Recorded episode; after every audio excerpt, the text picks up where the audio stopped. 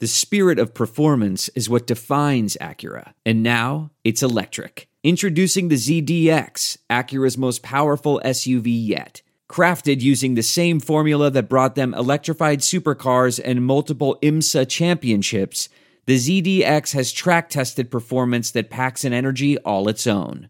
Unlock the energy and order yours at Acura.com. With home security, there's two ways you can go about protecting your home. There's the traditional way with a gun. No, there's the traditional way where you wait weeks for a technician to do a messy installation that costs you a small fortune, or there's the good way, which is SimpliSafe. Simply Safe is everything you need in a home security system. It's award-winning protection, not one, but two times. These dudes have won the CNET Editor's Choice Award. Best thing about SimpliSafe blankets your whole entire home in safety. In a blanket of defense.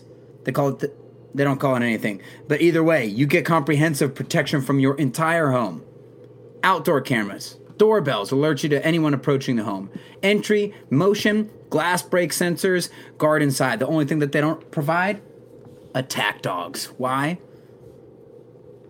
Cost is too high food's very expensive. But you barely notice that the system is there. You don't even need attack dogs because it's so remarkable that you can actually set up this system by yourself. Anyone can do it.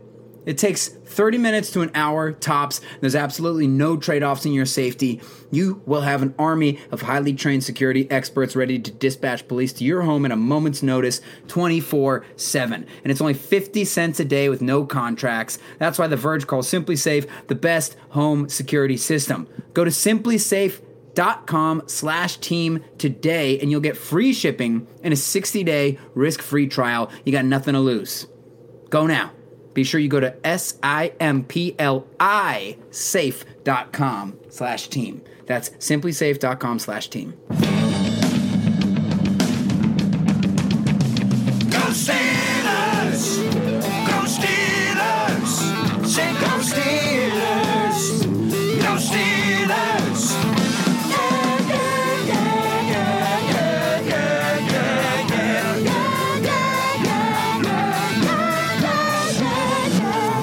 Unprecedented amounts of time while captive in our respective abodes, we have taken advantage of the opportunity. The Washington, D.C. outpost, having received unheard of amounts of Lysol, and Endust, Murphy's Oil, applied with miles of Swiffer pad sponges and abandoned bath towels, now finds itself as germ free as a DARPA clean room. Welcome to the Steelers Outpost podcast, a proud member of the Armchair All Americans Network. It is April 5th, 2020. This is Tom coming to you from the Sawdust Studios at the Washington, D.C. Outpost, and Nick joins me from the Houston Outpost. You get a little cleaning done there at the Houston Outpost, Nicholas? Yeah, this place looks like it belongs to some sort of OCD crack fiend. I don't know if crack fiend's clean or maybe like somebody who did Preludin, which was that speed drug that the Beatles used to use back in the Hamburg days. By the way, Beatles. This is kind of interesting, right? I think I think Malcolm Gladwell talks about this in the book about the 10,000 hours outliers. Well, the Beatles before they became the Beatles, they lived in Hamburg, Germany for 2 years playing cover shows in a bar all day long because I guess that's how the Germans got down at that time. There was actually people in these bars all day long, and they would play uh, like something like s- six hours of music every single day, basically seven days a week. They had to learn hundreds of covers, and it was exhausting. And the only way that they got through it by, was by taking preludin which at the time was a legal medication, which is actually speed and that is what enabled them to learn all these songs. And then consequently you could argue that's what got them to their 10,000 hours rule maybe gave them such a um, thorough knowledge of how pop songs were structured. I'm also hoping to uh, uh, uh, um, to accomplish the same thing over here minus the Preludin because yeah the house is clean a lot of music being made and uh, yeah a lot of hands being washed Preludin, is that the precursor to five hour energy? I'm, you know, by the way, after you said it, I'm like, I'm sure I'm pronouncing that wrong, and there's somebody yelling at the podcast right now. But it, it, it, it definitely is the precursor to five hour energy, um, energy, in a, in a big way though. It's the uh, Formula One version of the five hour energy. if Five Hour Energy is boxcar racing. The Steelers reached back into the back seat to slap their little XFL brother and grab him to the front seat again, picking up Dewayne Hendrix, a pit, a graduate of Pitt in 2018. He's bounced around as an unrestricted free agent for the last couple of years among Miami, Jacksonville, and the Bears. He made the practice squad. So um, he got his debut with the St. Louis Battlehawks. Had four tackles and a sack. Hopefully, this is the last time we ever talk about him. yeah, there's not a lot of big signings going on right now, but when you see a, an edge rusher or a defensive end being signed, you just can't help but think of how funky this draft is, and we keep talking about it every week. Like, are they going? You know, how are they going to be able to pick these guys up? Are they going to be able to develop to develop Skipper or Ola to be Bud's successor, or to be the third edge player uh, for this year? Or are they going to have to draft a guy in the second round to fill those roles? Let me ask you this: What do you think if you know? the the best guy available for them ends up being an edge in, in the second round, or there's a safety and a receiver and an edge who are all at comparable, you know, value levels, and they took an edge. I don't think it would necessarily be the worst thing in the world. Like even if you somehow are able to keep Bud long term. So I could see how people would be annoyed with that because it seems like okay, you have two great edge rushers. If you do get Bud locked up long term, why would you want another one? But defensive line, including edge rushers, it's a good position to have another, you know, guy to come in for them more than really any other position on the field. You want waves of those of those guys, and the Steelers' front seven has really been the strength as of the last year, uh, if not a little bit further than that. And uh, it wouldn't be a horrible pick that way. Although I guess they wouldn't have to um, worry too much about that if Dewayne Hendrix is secretly a superstar. My perspective has congealed into a hardened amber shell at this point. I think, in order of priority, it is an edge rusher, then it's an inside linebacker, and then it's safety, which I'm prepared to talk about near closer to the end of the show. Mm-hmm. Might still look through tape, but that is the. I think that is the order of need right now. If you talk about, and it is all about depth. I think I'm I'm relatively comfortable with safety compared to linebacker and edge rusher. I mean, look at Bud's injury history. Even if he's on the field, half the time he's got a broken wing.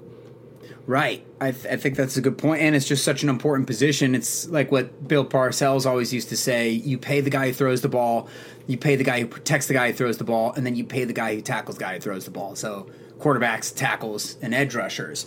Now it's interesting that you say that inside linebacker is your second priority because I, I I generally agree. Like, I'm not saying that it's de- definitively my second priority, but I do think inside linebacker is an issue. Like, I, I love Bush starting with Vince Williams. I know Vince is a, a little bit limited in coverage, but all things considered, I think everybody who's a Pittsburgh fan knows the guy's a really good player. He's a great run defender. He's a fantastic blitzing inside linebacker, and he's a great communicator, and he's a leader. Especially with Ramon gone, it's really I feel like Vince and Pouncey are the biggest leaders outside of Ben.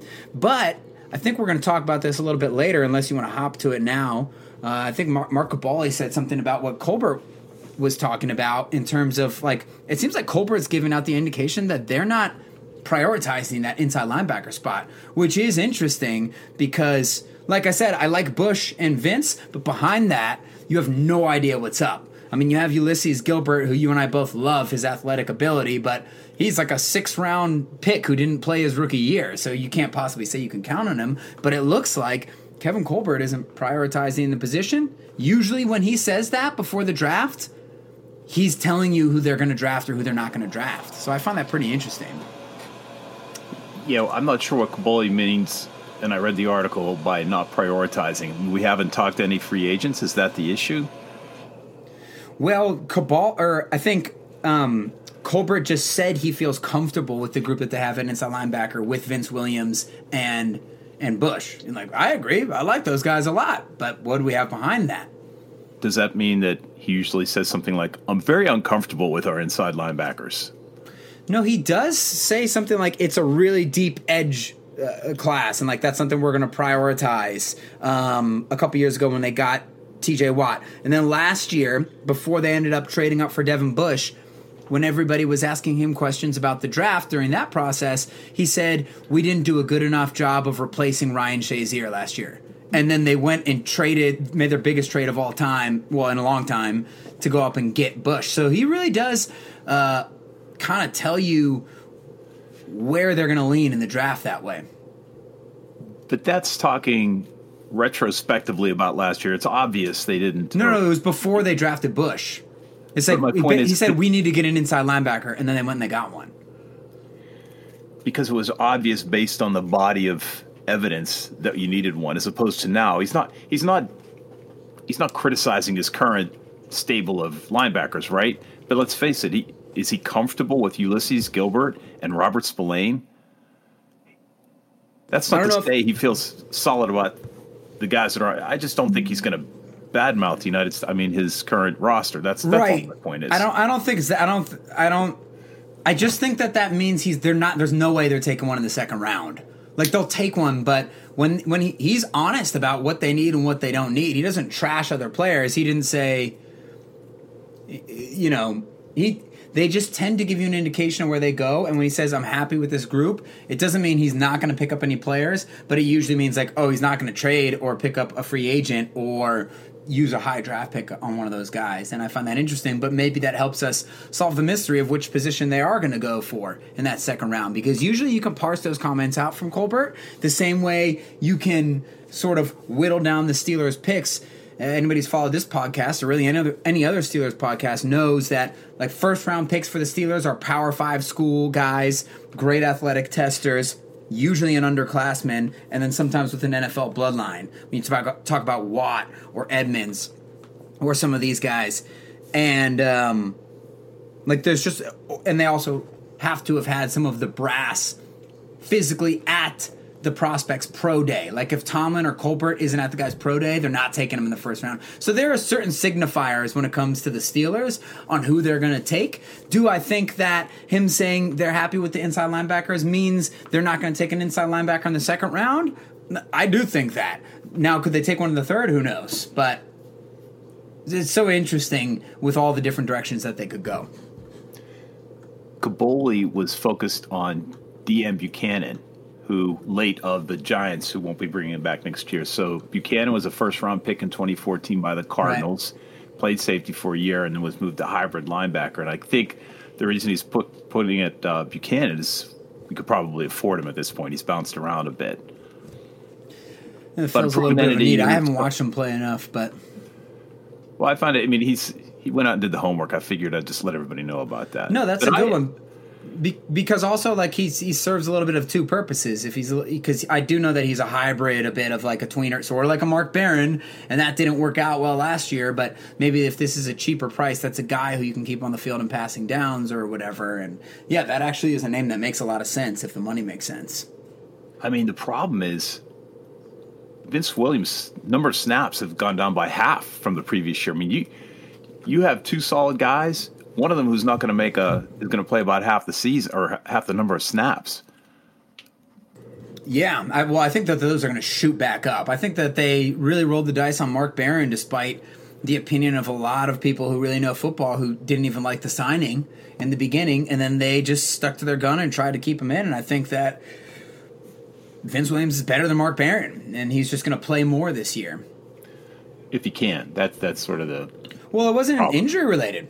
It was. no. they, just thirty years old and I think he'll be fine. Yeah, I think he's going to come back up. It's a weird career to have, though, right? To be like a six round pick who's who has to play and spot duty constantly as a rookie. He started a ton as a rookie because of all the injuries, and then works his way up to become a starter.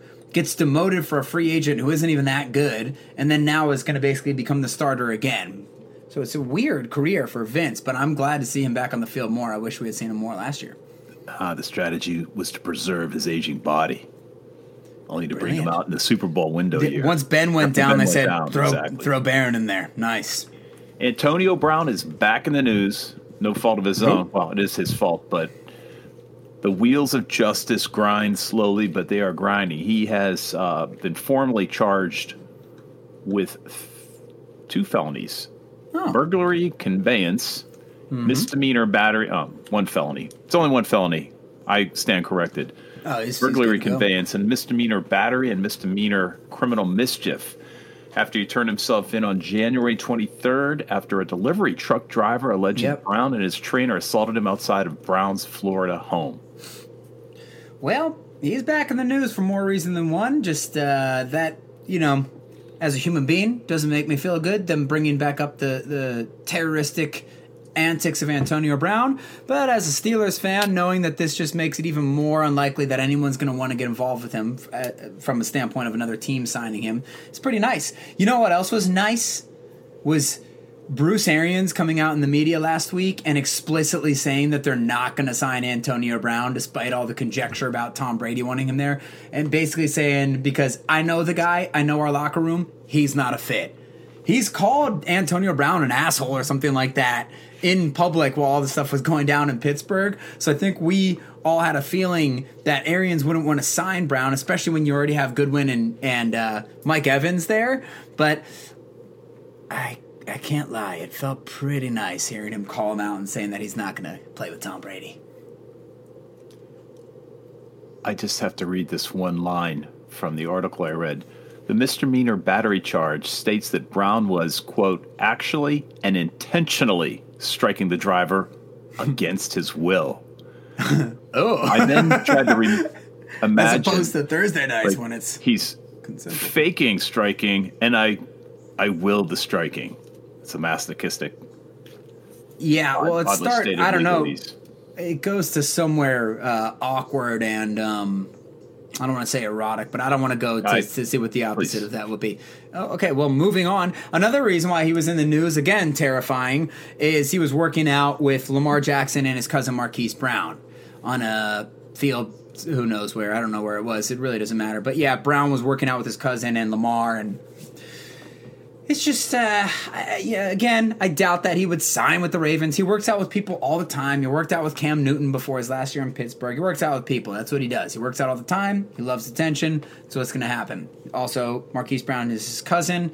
But there's still, of course, is just that level of terror underneath where you're like, is, is this guy really going to go play for the Patriots and then the damn Ravens? And the Ravens could really use him. They could afford him. They really need another receiver. I highly, highly doubt that they would do that because they're too functional. I'd be absolutely shocked if it happened. But right now, it's conjecture season. You know, it's time to think up these scenarios, and I can't think of a worse one than him making the Ravens unbeatable. He still has to go through the NFL gauntlet if he comes back. Let's let's you know you got to address that. Right, and the felony charge, you know, another felony charge here makes it just more difficult, which is, you know, a sad story from a fall fall from grace. What's the band that's um, Ben Ben Ben loves Ben Folds Folds? five. Ben Folds five. All right, so that doesn't apply. Eric loves Ben. That's what I'm trying to say. Gotcha. Eric Ebron met Ben at a spiritual conference, players conference last January, where this Right. goes back to something you said midseason. I forget if you were talking about Juju and um, Mason Yes. about how you want to Yeah, yeah. stay in the good graces. Eric is not leaving anything to chance. I think he's just planting seeds. And during a during a conference call on Thursday with Pittsburgh area meeting, he said, "He struck me as someone I'd love to play with." Talking if I Ben. could be Ben's best friend, kind of like I was with Drew. Andrew, yeah. He uh, Eric sounds annoying. If I were the quarterback, no, Eric Ebron's super cool. He's very charismatic guy. I think uh, Pittsburgh fans will love him, even though he's not the traditional Steelers tight end in terms of being hard nosed and everything. He's but when he's jumping over people and scoring touchdowns, I think everyone will be happy with him. By the way, uh, some other people have made a good point that uh, Eric Ebron also did come out this past week and say that his ankle is not totally healed. I think he had surgery on like both ankles or something crazy. So that does sort of terrify me and reminds me a lot of the Ladarius Green situation because Ladarius Green he's going to go forgotten uh, by Pittsburgh fans, but I can't express this guy wasn't just good when he was healthy for like a grand total of three games. He was borderline dominant. I mean, he had that like 139 yard against the game against the Giants. He played every time he played, he was a factor. and that was really impressive. And so, but the injuries, the concussions, really are what derailed everything. Maybe this is why the Steelers were able to get a bargain on Ebron. They they hopped on a guy who's got a bit of a questionable medical uh, as early as they can, and I got to say, I love it. I like taking that risk. We, as a podcast, have been on board with saying in these last few years of Ben's career, this offensive line's career, the defensive line's career, you know, they're a little bit younger, but still, um, you got to go all in and take some risks like that. And I like it, and hopefully it pays off. But back to Ebron being Ben's best friend. I think that he, like Antonio Brown and like Juju, they know who throws them the ball. They know who butters their bread. Antonio Brown was unbelievable about always heaping praise on Ben. He, I, I gotta give him credit. He was very slick. He never said anything bad about Ben one single time ever until the drama went down in Pittsburgh. Even after the Denver radio show fiasco, he just said that like Ben's the leader, you know, if he thinks that. I don't know. He handled it so impressively. And I do think that Ben and AB had a decent relationship, even though it has been reported as being up and down. But I just think when two guys make each other millions and millions of tens of millions of dollars, I think that you have a you know uh, some level of enjoyment with each other but you could always tell with antonio brown the, the strategically pa- placed picture of him and ben uh, behind his head. So every single time he did interviews at his locker room, you saw this picture of AB and Ben, and he really knew how to build him up. And receivers all the way down to the middle school level do this with the quarterback. You know you have to get in good with them. But I think that there's a balance to be struck there, right? Where you want to be his best friend. We we've met one time. Like I know what this is. This almost seems fake to me. But it's just something funny to look at because Ebron's really charismatic, cool guy. Uh, but I don't. Um, I like to hear that he said that. By the way, though, before the Steelers had, were even rumored to sign him. I mean, the Steelers were never rumored to sign him. So he did say they liked Ben before. I'm sure that it helped um, when he's seen Ben light his team up a couple times. I picture E driving up to Ben's house in his 507, reaching into the back seat with his pot holders and bringing the roast up to the front door. Well, Ben doesn't invite his receivers over to his house, apparently. So I know that that's really hard to get over. But hopefully, yeah, Eric will make the. Uh, maybe Eric will invite him, you know? So, for everybody under the misconception that we're going to have a jumbo package with Ebron on the field, Right. he said Mike Tomlin pretty much told me he was going to put me in the best possible situation to succeed, and that's all I needed to hear. "Quote: I won't have to block anybody." right. Well, that was important. Unlike Nick Vannett. By the way, did you see Vannett's Angry. interview? Yeah, you saw, saw that, right? he's, he's upset with his time in Pittsburgh. Well, yeah, it's annoying. So he's he's the only one I can ever think of saying that besides Emmanuel Sanders. So I made the stupid decision to go down the comments on you know a Twitter thread when a Denver reporter was the person who reported this Vannett thing, and some of the Denver fans were like, "Yeah, you hear a lot of players say that about Pittsburgh, right? Emmanuel Sanders." List over. Like you guys know one former Steeler, the and it's the one that came to your team. Just shut up. You don't know anything. This is what annoys me about people. Like, why don't you just phrase that like, "Oh wow, Emmanuel Sanders said the same thing too." Why don't? How in the world can you make the assumption that other people have said that? We're a Steelers podcast, but it's without bias. Anybody who's unbiased about the NFL knows the Steelers, more than almost any other team, have the reputation of being a great place to play for, a great family atmosphere that way. There's a lot of players who have left who have said they shouldn't have left. They didn't realize how good they had it in terms of the Rooney family and whether it was Cowher or Tomlin. A lot of the stories are from the Cowher era because a lot of those guys are retired now, you know. But, um, you know, they said they didn't know how good they had it when you start in Pittsburgh and then you leave, and teams don't treat you that way. Owners don't know you by name. And of course, you know, those guys like Manuel Sanders, where they were complicating situations, and then you go and you play with Peyton Manning and you win a Super Bowl. So, yeah, of course, it's not going to work for everybody, but I thought that it was uh, interesting that Vannett said, uh, you know, that he really didn't enjoy his time there. I could see how that could happen because he was brought in kind of as a rush and never really got a chance to become part of the team. He got beat out by like three other tight ends in Seattle, and then Jon Ledyard made a great retweet comment on Vannett's quotes about not liking Pittsburgh, saying like, "Yeah, it's not really getting fun getting run over literally every single time you attempt to block somebody in one season." So at least Ebron can catch. Vannett was brought in to be a traffic cone, essentially. They're not going to make Ebron do that. And I got to say, you, the Steelers have done a really good job under Mike Tomlin and Kevin Colbert the past few years of adjusting to the times. I feel like the Steelers were able to play with one style for like 40 years. You know, the 90s teams had the same ethos as the 70s teams. And there was definitely creativity in there. I mean, just look at Kordell and how they used him. I mean, imagine what he could have done in this day and age. But overall, it was always about running game and defense. It seems like the NFL advances a lot quicker these days. It's like every three to five years. It's okay, now it's spread offenses, now it's RPOs, now it's back to power. And the Steelers have done a good job of adjusting. You would have never seen them bring someone in like Ebron 10 years ago. But now they realize, like, hey, this guy could help our team. We saw a guy like Ladarius Green, in theory, help our team if he had been healthy. Uh, so yeah, I respect them for bringing in a guy, and it is hilarious seeing him say like, "Eh, not enough to block." He didn't say that. I just want to be clear, right? That's my interpretation. Well, basically, we because I agree. I think everyone agrees. So even though I said that my priority would be edge rusher, inside linebacker, then safety, I did take a look at the safeties on the draft board. And I thought there were a couple of interesting points. Not that I broke these guys down in infinitesimal tape watching, Right. but just I just, I just want to throw some names out there. I'm not even throwing in and predicting that the Steelers will pick them up, but there's something interesting about each of them, and you know they would be a candidate uh, because I looked at guys who purportedly will be available in the second round. You know, not taken Right. up too early. First one is Ashtyn Davis out of Cal. He is one of the top single high safeties in the class. He's obviously got speed, good change of direction. He unloads on ball carries. I mean, the tapes I watch, and of course, all the tapes are highlight tapes, so he's unloading on every single play.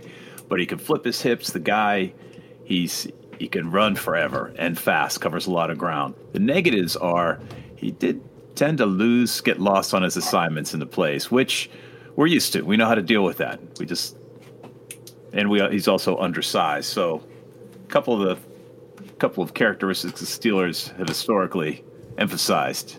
Right. Yeah. Th- there are some. There are some positives about a player like that in terms of uh, the Steelers. If they're going to take a safety, they're really going to want a guy who can have some single high ability because that would enable you to let Minkah play elsewhere, you know, in, in critical situations. Let's say there's a short, third and short in the middle of the field, third and, you know, three in a little passing situation. You'd love to be able to bring Minkah down to play one on one on like a tight end or a slot receiver or something like that. But where it stands now, you can't trust Terrell Edmunds to play deep.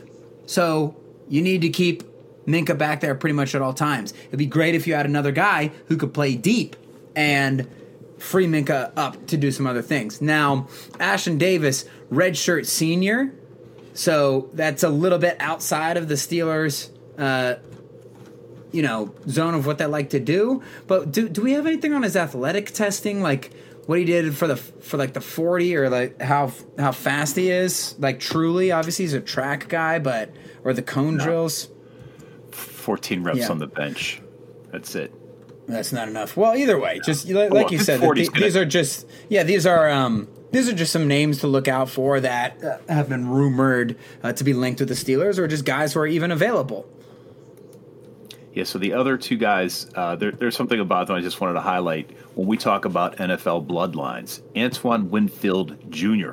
from Minnesota, son of former NFL Yep. standout Antoine Winfield. So check one in the positive box. He um, problem is that he was redshirted in 2017 and 18. Had a great 2019. He is a quote unquote heat seeking missile, and he's got great ball skills, but sort of that length, that that limitation of just playing a senior year probably is a reason not to go after him. Well, the Steelers love the NFL bloodlines. You know, Bush His dad played in the NFL. Watt, we obviously know about that family. Edmunds, we know about that family. So they do love those bloodlines. That's not a crazy one. A lot of people talking about him with the Steelers. So my favorite, and because of where he is from, Kyle Dugger from Lenore Rhine. Have you heard of Lenoir-Rhyne? No. Back from your lacrosse days, it is one of the six Division two schools in the country at North Carolina. One interesting connection is some of the tape I watched was um, from ESPN, and guess who was one of the broadcasters? Who? Big Trick, Big Trey Essex. Trey Essex. A Yes, steel man. fantastic. Lenoir So this guy- Ryan, that's insane. How do you work your way up to the NFL that way?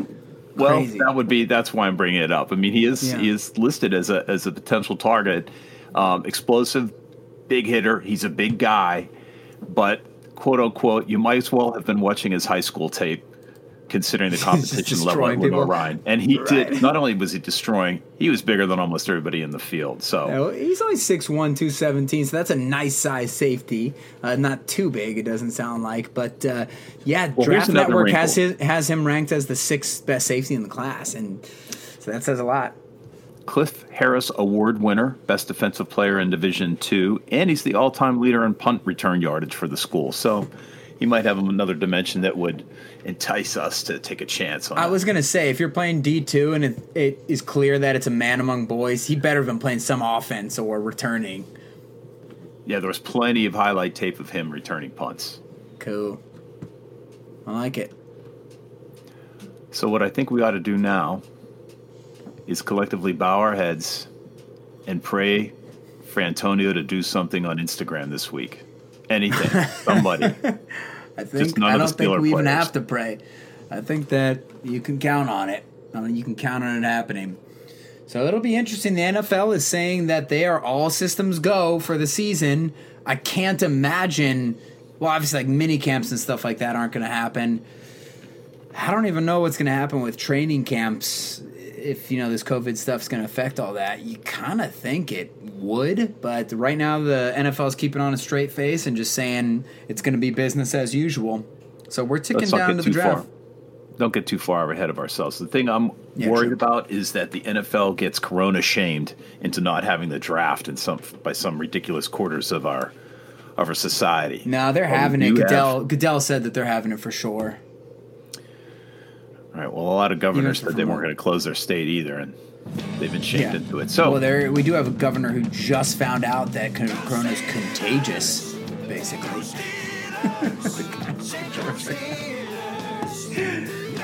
Check us out on Instagram at Steelers Outpost. Hit us up on Twitter at Steelers Outpost. Shoot us an email at SteelersOutpost at gmail.com. Thanks for listening. Until next week, go Steelers.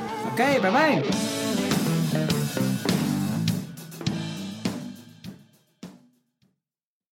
There's no distance too far for the perfect trip. Hi, checking in for. Or the perfect table. Hey, where are you? Coming! And when you get access to Resy Priority Notify with your Amex Platinum card Hey, this looks amazing. I'm so glad you made it. and travel benefits at fine hotels and resorts booked through Amex Travel, it's worth the trip. That's the powerful backing of American Express. Terms apply. Learn more at americanexpress.com slash with Amex. I want to tell you a story. It's a story about a scandal, broken relationships, gossip, rumors, money, corporate rivalry, and a broom. A performance enhancing broom. My name is John Cullen.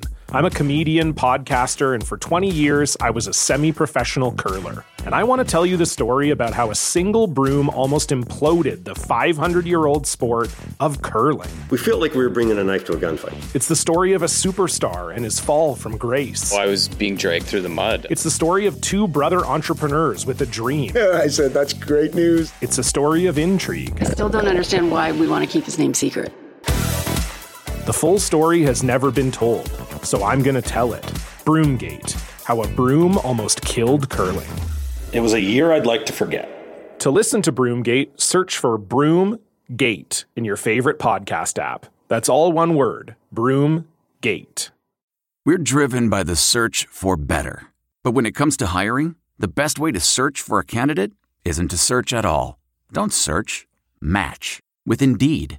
Leveraging over 140 million qualifications and preferences every day, Indeed's matching engine is constantly learning from your preferences. So the more you use Indeed, the better it gets. And listeners of this show will get a $75 sponsored job credit to get your jobs more visibility at Indeed.com slash match. Just go to Indeed.com slash match right now and support our show by saying you heard about Indeed on this podcast. Indeed.com slash match. Terms and conditions apply. Need to hire? You need Indeed. Achieving a gorgeous grin from home isn't a total mystery with Byte Clear aligners. Just don't be surprised if all of your sleuthing friends start asking, What's your secret? Begin by ordering your at home impression kit today for only $14.95. Byte Clear aligners are doctor directed and delivered to your door. Treatment costs thousands less than braces. Plus, they offer flexible financing, accept eligible insurance, and you can pay with your HSA FSA. Get 80% off your impression kit when you use code WONDERY at Byte.com. That's B-Y-T-E dot com. Start your confidence journey today with Byte.